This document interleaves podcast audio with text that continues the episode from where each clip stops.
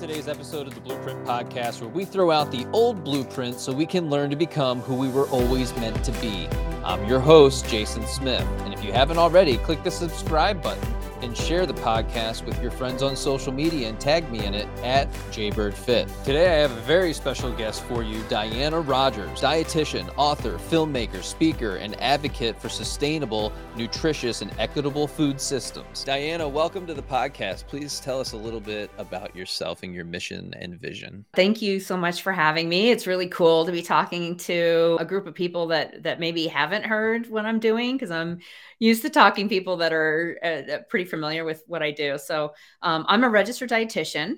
Um, I came into my study of nutrition because I had undiagnosed celiac disease as a kid, um, was super sick. Uh, basically, everything just went straight through me until I was twenty-six and found out that I have celiac disease, which is an autoimmune condition where when your body uh, sees gluten, uh, the protein mainly found in wheat, Uh, you, it starts attacking your own intestines. So basically you, you develop nutrient deficiencies and, and malabsorption. So I've always been interested in nutrition and just trying to figure out why I was so sick and, and uh, balancing blood sugar and what foods are optimal. Um, and at the same time, I've always been really into nature. I worked on farms as my summer job through high school and college. I ended up marrying a farmer and lived on a farm with him for eighteen years, where we started out raising vegetables and then realized we needed some form of fertility for the soil. And so we started raising chickens. And then that turned into, actually every Christmas, I would give him a new book on like a different type of animal I thought we should be raising. So, you know, we added pigs and, and sheep and all kinds of animals to the farm. And so it's, it was really great because, you know, you can get these, anyone who gardens gets these like massive zucchinis, right? If you don't mm-hmm. like harvest them right on time. So you yeah. can either compost. I'm guilty of that. Yeah. You can either, you know, throw them in a compost pile, which is a great thing. Um, and they'll slowly decompose, or you can feed them to a chicken and they turn that into eggs and meat. Really great. And then the manure from the chicken is actually like highly concentrated nitrogen and other uh, nutrients that the soil really needs to grow. And so in order to have profitable self-contained farm system, you really do need that combination of animals and, and plants. So these two things kind of came together as I became a dietitian, which was uh, later in my career. I started in natural foods marketing. I worked for Whole Foods And, and a few other companies, and then became a dietitian because I wanted to help other people with what I had learned about healthy eating. And I just noticed that so much of the conversation was uh, around, you know, all foods are good, they're everything in moderation, which is is not what I have found in my practice works well for most people. But then also there was a very strong, you know, meat is bad, livestock are bad for the planet. And that's just not what I was seeing through my own health or through what we were doing on our farm. And so that led me, and this is the super fast version of my story, but that is what led me to write the book Sacred Cow and de- develop uh, the film Sacred Cow, which came out a couple of years ago, uh, basically defending why meat is a healthy food, why it can be raised in a way that's good for the planet, and uh, also tackling the ethical dilemma of, you know, raising animals to be consumed, which I know might be triggering to some of the people on your, on your podcast, but you know, I'm, I'm here to take it on. We don't mind a little controversy here every now and then. Why are we defending meat? Well, because we're not connected to how our food is produced, and we mostly live in cities these days. You know, it's helpful to look back at how humans evolved. I've I've done a lot of research into hunter-gatherer societies, and, and I'm somebody who really challenges culture as we live today. I mean, basically, we're we're living in, you know, what what we call C A F Os for animals. I mean, humans are living like that too. We're living in these confined factory-like settings where we report to our office job in most of the day, not spending enough time outside, not getting the sleep we need, not having the community connection we need, which is why um, I'm I'm really into your work and and learning about social dynamics and how can we um, you know, feel better about ourselves and our lives. But also the food we're eating is so far removed from what humans naturally eat. And people seem to like get that with their dogs, right? There's this huge movement right now for natural dog food. Yeah. And so people can relate, like, oh, dogs aren't meant to eat little pellets. They're meant to eat, like, you know, stuff that they would hunt out in the wild as if they were wild dogs. And people are the same. We're not meant to be eating basically the entire inside of the grocery store. That food is uh, stripped of its real nutrients. It's ul- ultra processed. It's full of chemicals. It's It's just not, it's making us sad, sick, and unhealthy. And so we need to be getting back to, you know, what did humans evolve eating? What is the native diet for humans? And that can widely vary depending on, you know, uh, the Inuit people, uh, you know, it was mostly seal meat. And then we've got people towards the equator where it was a lot of fruits and fish and things like that. So people can survive on a wide range of macronutrients, meaning like the ratio of protein to fats to carbs. But what seems to always be the problem is a heavy reliance on ultra processed foods. And so your, your question of like, why are we vilifying meat right now? People are really uncomfortable with how meat is produced. They don't like, you know, our, our relation to animals is that they're our pets, they're our friends, and it's wrong to eat your friends. People don't understand that humans actually require the nutrients in meat to thrive. There's nutrients that you can only get from meat that we need for brain development. You just can't get them from plants or from ultra processed junk foods. And so, you know, we need those nutrients. And at the same time, the meat industry has done some pretty horrible things um, in the way, you know, they've been allowed to do that because we didn't want to hear about it for the longest time. Now people are looking and they're they're uncomfortable with how meat is produced. Um, at the same time, this carbon emissions debate has really gotten intense. And so people are looking at, you know, ways they can be better environmental citizens. They've heard that saturated fat is bad, therefore meat is bad. So they equate meat with, with an unhealthy food, which is actually not true.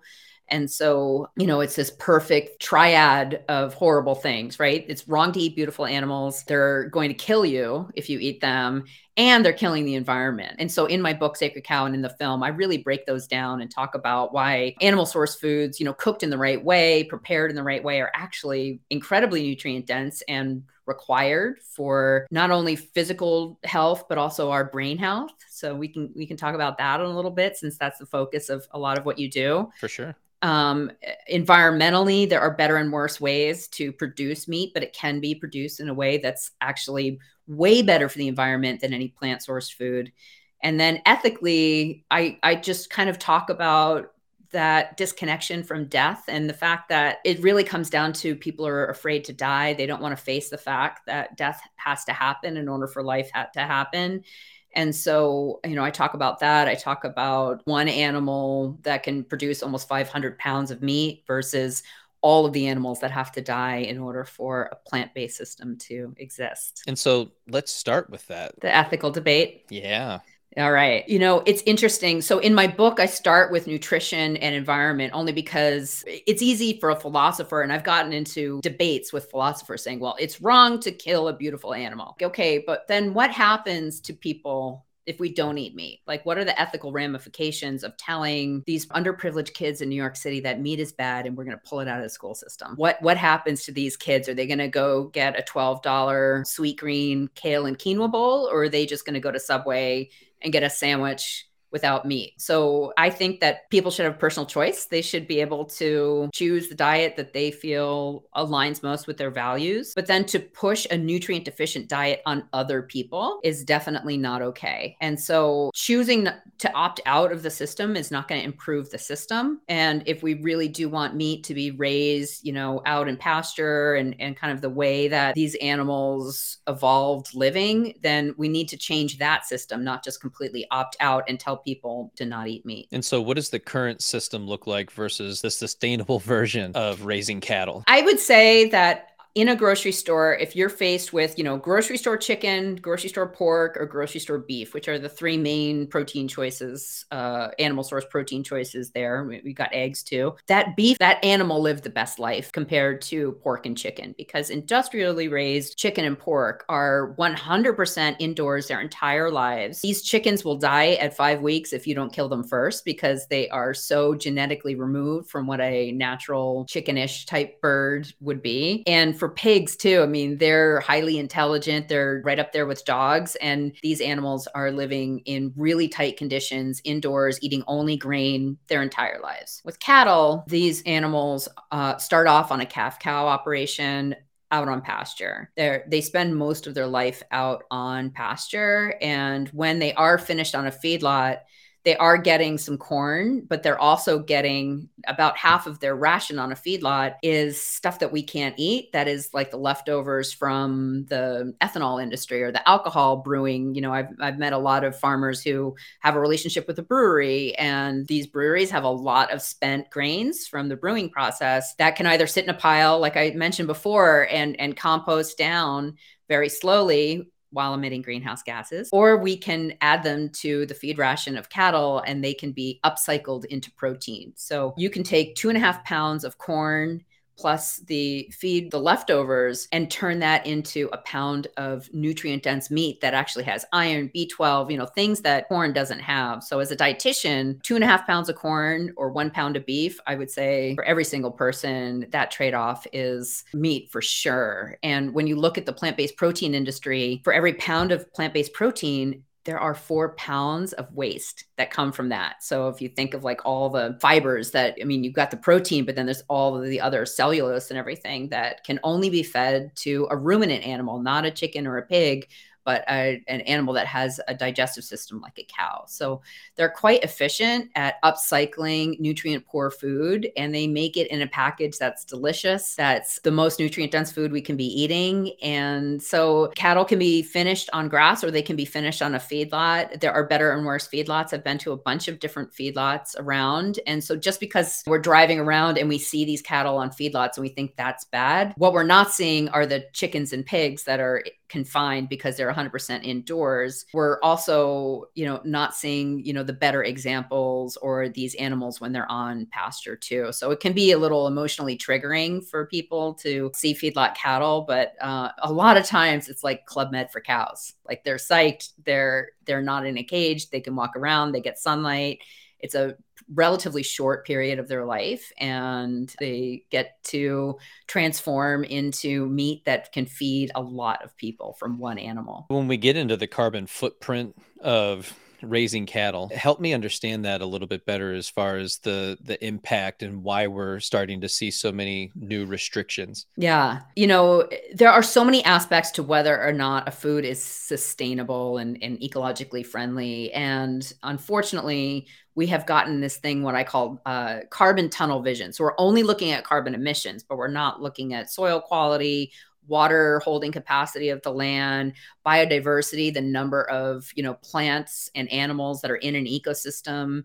So when you think of a cow on pasture, think of all the butterflies, all the different, it's not just grass. It's like all these different plants that are out there in the pasture, little buttercups, like all kinds of like beautiful things. It's teeming with life, right? And if you compare that to a, a soy field or a corn field, that is just miles and miles and miles of one plant. It's really bad for the environment to just have one type of plant for the longest, you know, as far as you can see. It's really bad for migrating birds. They have no insects to eat because we're spraying with chemicals and pesticides. I did see a statistic, and I'm not going to quote it, but it was a significant amount of animals that actually have to die in order for that crop to be cultivated. Yeah. And I mean, as soon as you start putting numbers against it, people are like, no, it's not that number. It's like, okay, well, whatever the number is, it I've lived on farms. Significant.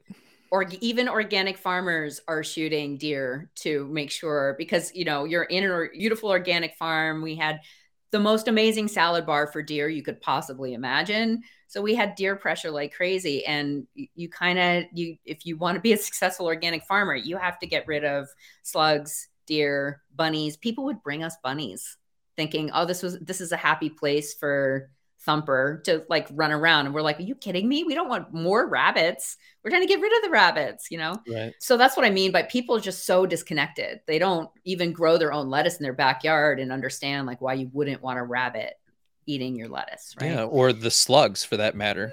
Yes. And so that's that's the yeah. uh, little bit of the story that we go through in the film Sacred Cow with the ex-vegan Lierre Keith, where she, you know, as a vegan decides to to grow her own food. She has a slug infestation. What do you do as a vegan with all these slugs? And so she she set up like a little beer cup for them. And then in the middle of the night, she goes out to try to rescue them because she's feeling so bad that they might drown in this beer. And then she thinks, oh, I'll just bring them out to the woods. But then is she displacing the wild slugs that are already out there with these like non-native invading slugs? You know, the, the reality of this whole scenario is that death must happen for life to happen. The birds must eat slugs in order for the birds to live. And humans are omnivores. We actually are. And we need the nutrients in animal source foods in order to live. So getting back to your question about greenhouse gases, cattle are naturally emitting methane because of the way that their digestive system works. So they are chomping on grass, which is carbon. People don't know basic chemistry and biology too. So grass is carbon. The cattle are ingesting carbon, and through their digestive system, the bacteria in their rumen are producing methane. They belch out the methane.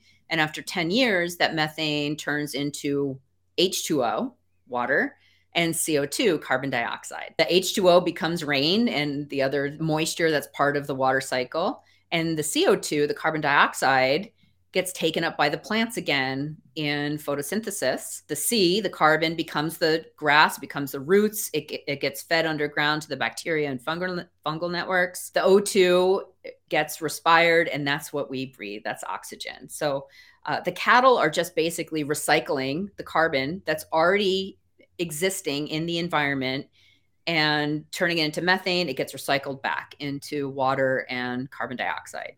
Now, in the case of fossil fuels, it's a completely different story.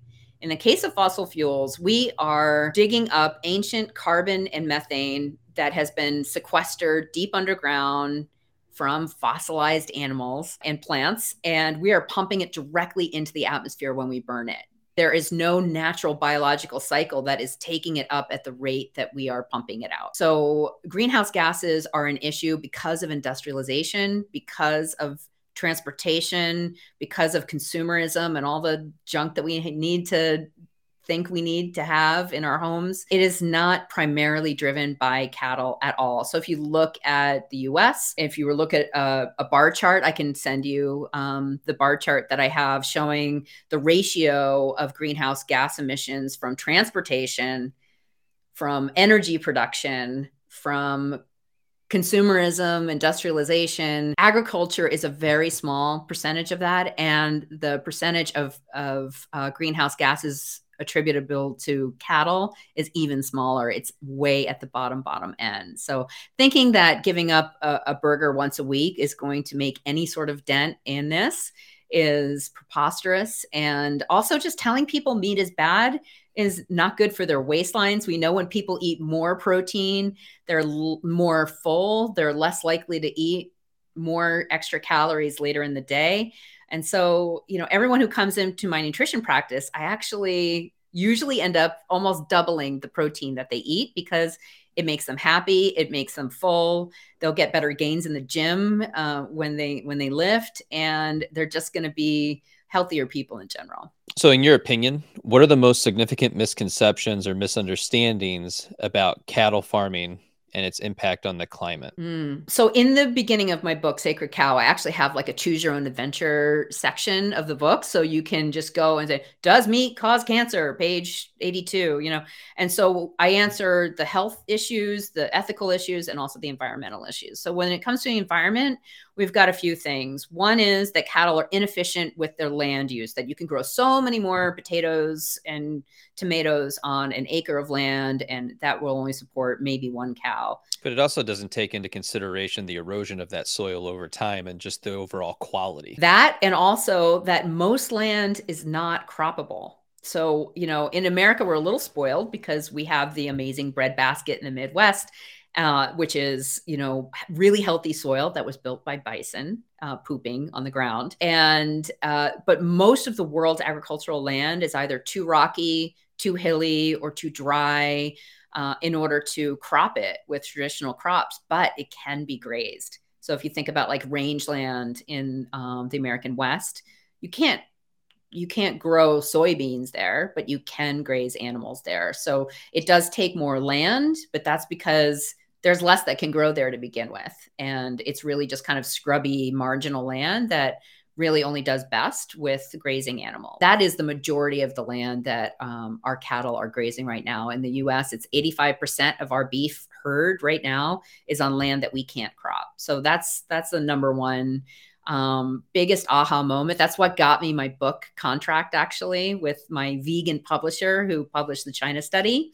Uh, he was like, I'm not so sure about this idea, but I love controversy, and hit me with it. And once I explained the land use to him and that you just can't crop everything, it completely blew his mind. And so that's sort of like the gateway into, oh, maybe I had it wrong. Similar. It's, it's also just the natural order of things. Right, right. You can't grow roses everywhere. You can't, you know, grow maple trees everywhere. You can't, it, there's just certain areas where things like to grow. And so we've got other issues like they're inefficient with water. It takes ten bathtubs full of water to produce your burger. That's ridiculous because one, cattle pee. And so the water isn't just like going into some like exploding blimp or something like that. You know, the animals are actually moving moisture around, uh, which is an important thing that they do. They improve the water holding capacity of the soil when they're grazed and managed well. And the most of the water footprint attributed to cattle is actually moisture that's already in the grass, and they count that as water. So the the drinking water that, like the irrigated, pumped up water that cattle are actually drinking, is a very small, it's only about three percent of the total water footprint of a cow. But uh, these numbers get skewed. So there's much more water used in rice, in sugar, in walnuts, and in avocados than in beef. So there's there's water. They're inefficient with feed. I talked a little bit about you can't equate a pound of corn to a pound of beef. And we're looking at food in terms of raw calories or raw poundage of food, but we need to be looking at food quality. So one pound of beef is worth a lot more to a human than one pound of corn. I mean, anyone who's watched any of those survival shows knows, like, the fish that they're catching is a lot more valuable than finding like a handful of berries. It's the fish that's really going to help them out. And so animal source protein is just much more valuable to humans because of the protein and all the micronutrients that are in it. And then we've got the greenhouse gas thing too. I might be forgetting one, but um, those are the main ones. How do you envision the future of cattle farming and its role in sustainable food systems, especially when we start looking at the role of lab meat in our culture? What are your mm. feelings on lab meat? I think the lab meat bubble is going to burst, and it's like another Theranos. Um, it, it's people are, it's a lot of greenwashing. It's a lot of people thinking that they can get rich quick uh, off this new ultra processed invention. Uh, the reality of lab meat is that it is the production of, it's, it's the result of monocrop agriculture that's heavily sprayed, destroys soils, destroys the Gulf of Mexico with all the pesticides and everything. We're taking all of that stuff. We're putting it into a lab, high energy uh, usage to convert that into a meat-like substance that isn't even nutritionally equivalent to meat. There's going to be a lot of antibiotic use in there, which a lot of people aren't talking about. But if you have a perfect lab, you know, as a scientist, uh, I can tell you, if you have a perfect laboratory setting that can grow meat, that can also grow a lot of bacteria and other pathogens that are quite harmful. And so you're going to need a way to control for that. And then, you know, pumping that out and marketing it, the profits aren't there. The carbon emission story isn't even there. There was just a new study out of U C Davis showing that lab meat is four to twenty-five times more greenhouse gas emissions than even standard meat. So they're not winning on nutrition. They're not winning on environment. The ethical story is questionable as well, because they're still a lot of times using animal cells for this. Sometimes it's like fetal animal cells. It's kind of disgusting, gross to a lot of people. So, you know, people are already a little squeamish about it. Uh, but then, you know, if you look at number of lives lost in order for that food to be on your plate, it's not a better story than And I can hear your dog barking no. in the background. No, that's fine.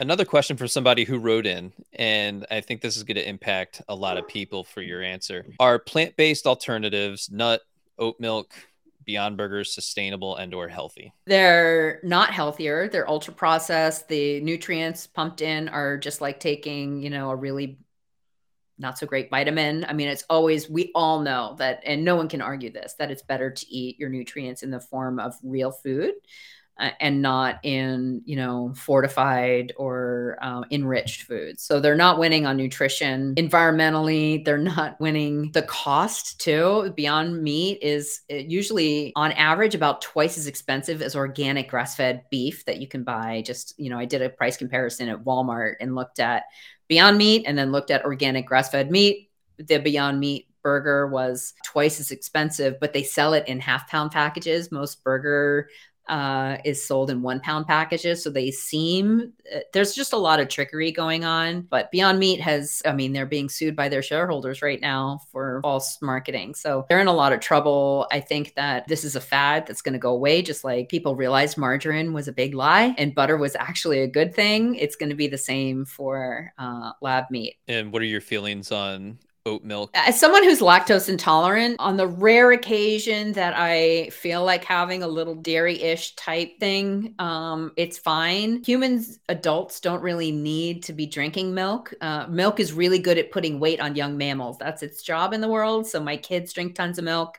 I don't really eat much uh, milk, uh, but, uh, you know, I suppose it's good to be there. It's it's a white liquid. It is not nutritionally equivalent to milk. It is not environmentally better than milk in a lot of ways. And there's a lot of greenwashing, especially by Oatly. It's they use a lot of really shady tactics in their marketing. And then what about raw milk? We see, raw a, lot milk. Of, we see a lot of influencers coming in and, yeah. you know, talking about the healing and restorative properties that exist within the milk itself. And you have to find a good oh, you're just trying to set provider. me up to trigger every single possible friend I could make on your show. Well, these are the questions that yes, are really popping up, and it's yeah. becoming more and more popular as people look for more yeah. sustainable options and choices. Yeah. Um, so when my kids were little, I did uh, find a small raw milk dairy with a small herd milked by one person that I did was part of a co-op, and and and I fed that to my kids. They drink straight up milk now because I just can't, they don't drink the volumes and I don't have the time to deal with the raw milk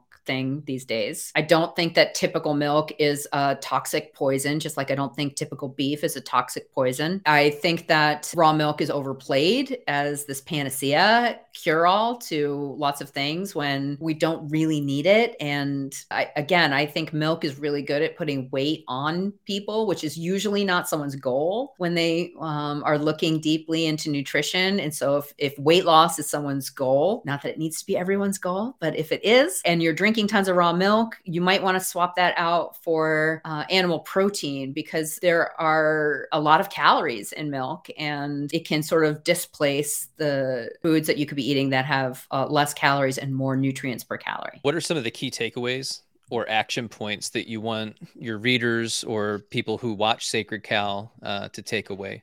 Yeah, that meat is a healthy food, that we're disconnected from our food production, that there's a lot more nuance uh, and context to this anti-meat narrative. And it's important to question things. It's important to not just follow along with what sounds right. And there's just more to the story. I have a course that people could take. It's called Sustainivore. It's on my website. And so I've actually taken the book Sacred Cow and turned it into a course that actually costs less than coming to see me for a one hour consult. So if someone wants to learn about how to help their own bodies by eating a healthier diet, how to optimize their protein intake and also eat in a sustainable way and understand this anti-meat narrative, that is a perfect place for folks to start. So they can go to sustainivore dot com. That was a little plug there. Sorry about that, but no, I uh, love it. That's awesome. That's what you're here uh, for. Yeah. Check out my film, Sacred Cow. Nick Offerman is the uh, narrator. I'm actually working on another project with him coming up soon, trying to get more of this information like to awesome. school students worldwide, bringing the farm right to them. Uh, he's a huge advocate, even though his character is kind of salty on on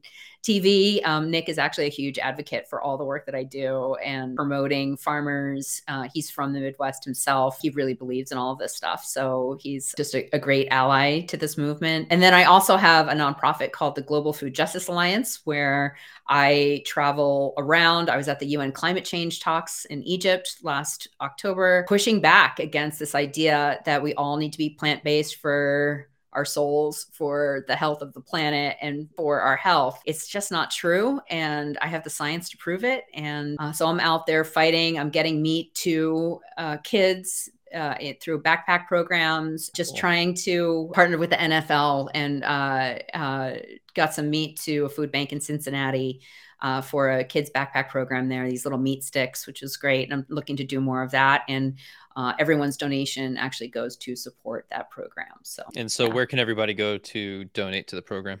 So that is global food justice dot org, uh, or they can follow us too at uh, Global Food Justice on Instagram. So my main feed is Sustainable Dish, and then my nonprofit is Global Food Justice. That's awesome. Diana, I can't thank you enough for spending time with us today and talking to us about sustainable farming and letting people know that it's okay to eat beef.